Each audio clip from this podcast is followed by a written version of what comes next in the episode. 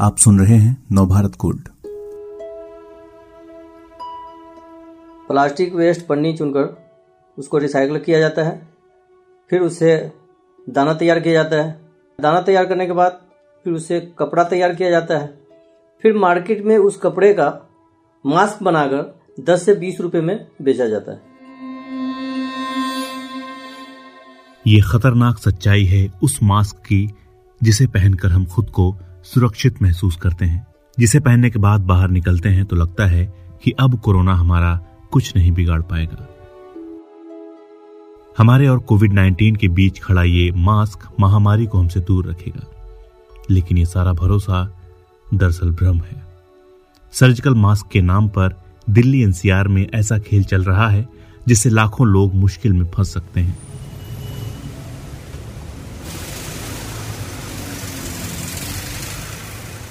Corona आया तो सड़कों से ये शोर गायब हो गया। गलियाँ सुनसान हो गईं, लोग घरों में कैद हो लिए। और फिर जब वे बाहर निकले तो उनके साथ था मास्क। आज की सबसे ज़रूरी चीज़ जिन दुकानों पर आटा दाल चावल मिलता है वहाँ भी अब यह टंगा नज़र आने लगा।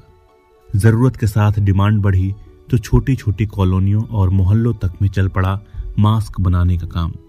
लेकिन मुनाफा बढ़ने के साथ मुनाफाखोरी और मिलावटखोरी भी आई। मास्क बनाने वालों पर कोई निगरानी न रही तो उन्होंने नियमों से ही खेलना शुरू कर दिया। कैसे चलता है रिसाइकल्ड प्लास्टिक से बने मास्क का धंधा और क्या है इसे पहनने का नुकसान? इस स्पेशल रिपोर्ट में आपके सामने ला रहे हैं शमसे आलम। मास्क बनाने के कपड़े की रील आती है। S M S double S M S और पीपी। इसमें सबसे सस्ता होता है पीपी। जिसकी लागत केवल जो है साठ से पैंसठ पैसे आता है। आमतौर पर इससे थैला बनाया जाता है, लेकिन लॉकडाउन में लोगों ने खूब पैसा कमाया। इसका मास्क बना बना करके मार्केट में बेचा। इस मास्क को लगाने से और मुँह पे कपड़ा बांधने से बात बराबर ही है।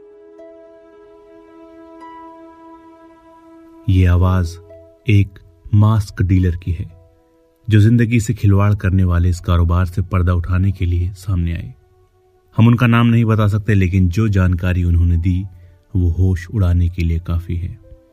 इस धंधे की जड़ में केवल एक चीज़ है, मोटा मुनाफा। रिसाइकल्ड पॉलिथीन या पीपी से तैयार एक सर्जिकल मास्क की कीमत बैठती है केवल 40 से 45 पैसे। वहीं एक एन नाइन्टी मास्क करीब आठ रुपए में तैयार होता है। यह भी पता चला कि मास्क में सबसे ज़रूरी मटेरियल है मेल्ट ब्लॉन्ड फैब्रिक।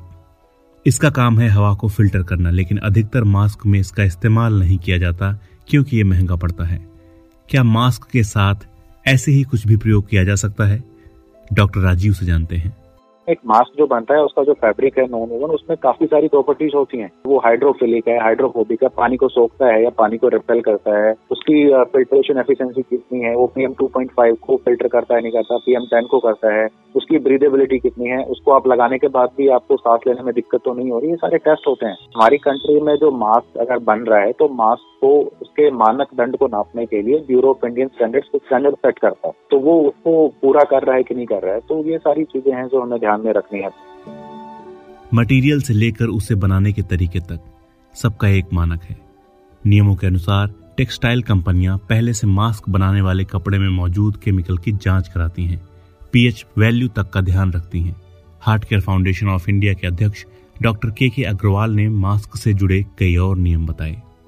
इसमें जो तीन मास्क होते हैं, वो अलग अलग होते हैं। एक तो पॉलीप्रोपाइलेन होना चाहिए मटेरियल अगर वो दूसरा प्लास्टिक का होगा, वैसे ही अलाउड नहीं है। फिर उसके अंदर की जो लेयर है बीच की, वो मेल्ट ब्लोन होनी चाहिए। इसके अलावा तीनों लेयर्स को मिला के आप बनाते हो, उसका स्प्लैश रेजिस्टेंस जो है वो 120 से ज़्यादा होना चाहिए। ब्रीदिबिलिटी है वो 49 से कम होनी चाहिए। जो लोकल बना रहे हैं तो काम ही नहीं करेगा।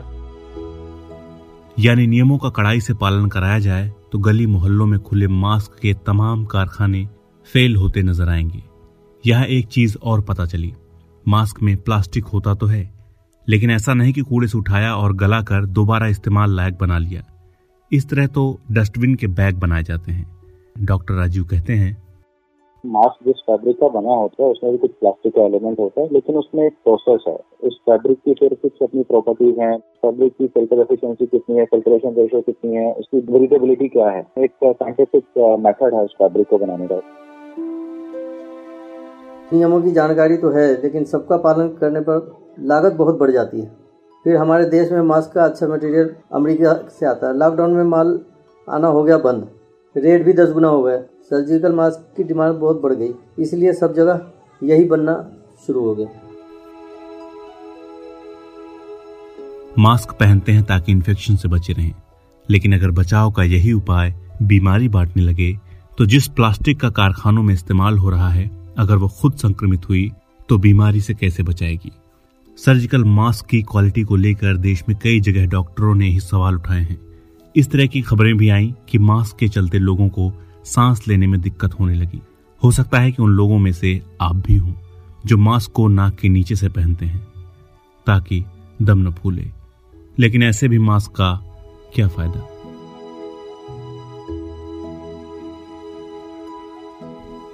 अभी आप सुन रहे थे मास्क के नाम पर चल रहे खतरनाक धंधे पर हमारा स्पेशल पॉडकास्ट।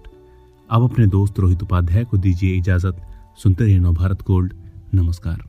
इस तरह के और दिलचस्प पॉडकास्ट सुनने के लिए विश्व की सर्वश्रेष्ठ Hindi infotainment service Nav Bharat Gold पर लॉग कीजिए। गोल्ड के पॉडकास्ट का खजाना मिलेगा नव भारत गोल्ड डॉट कॉम पर।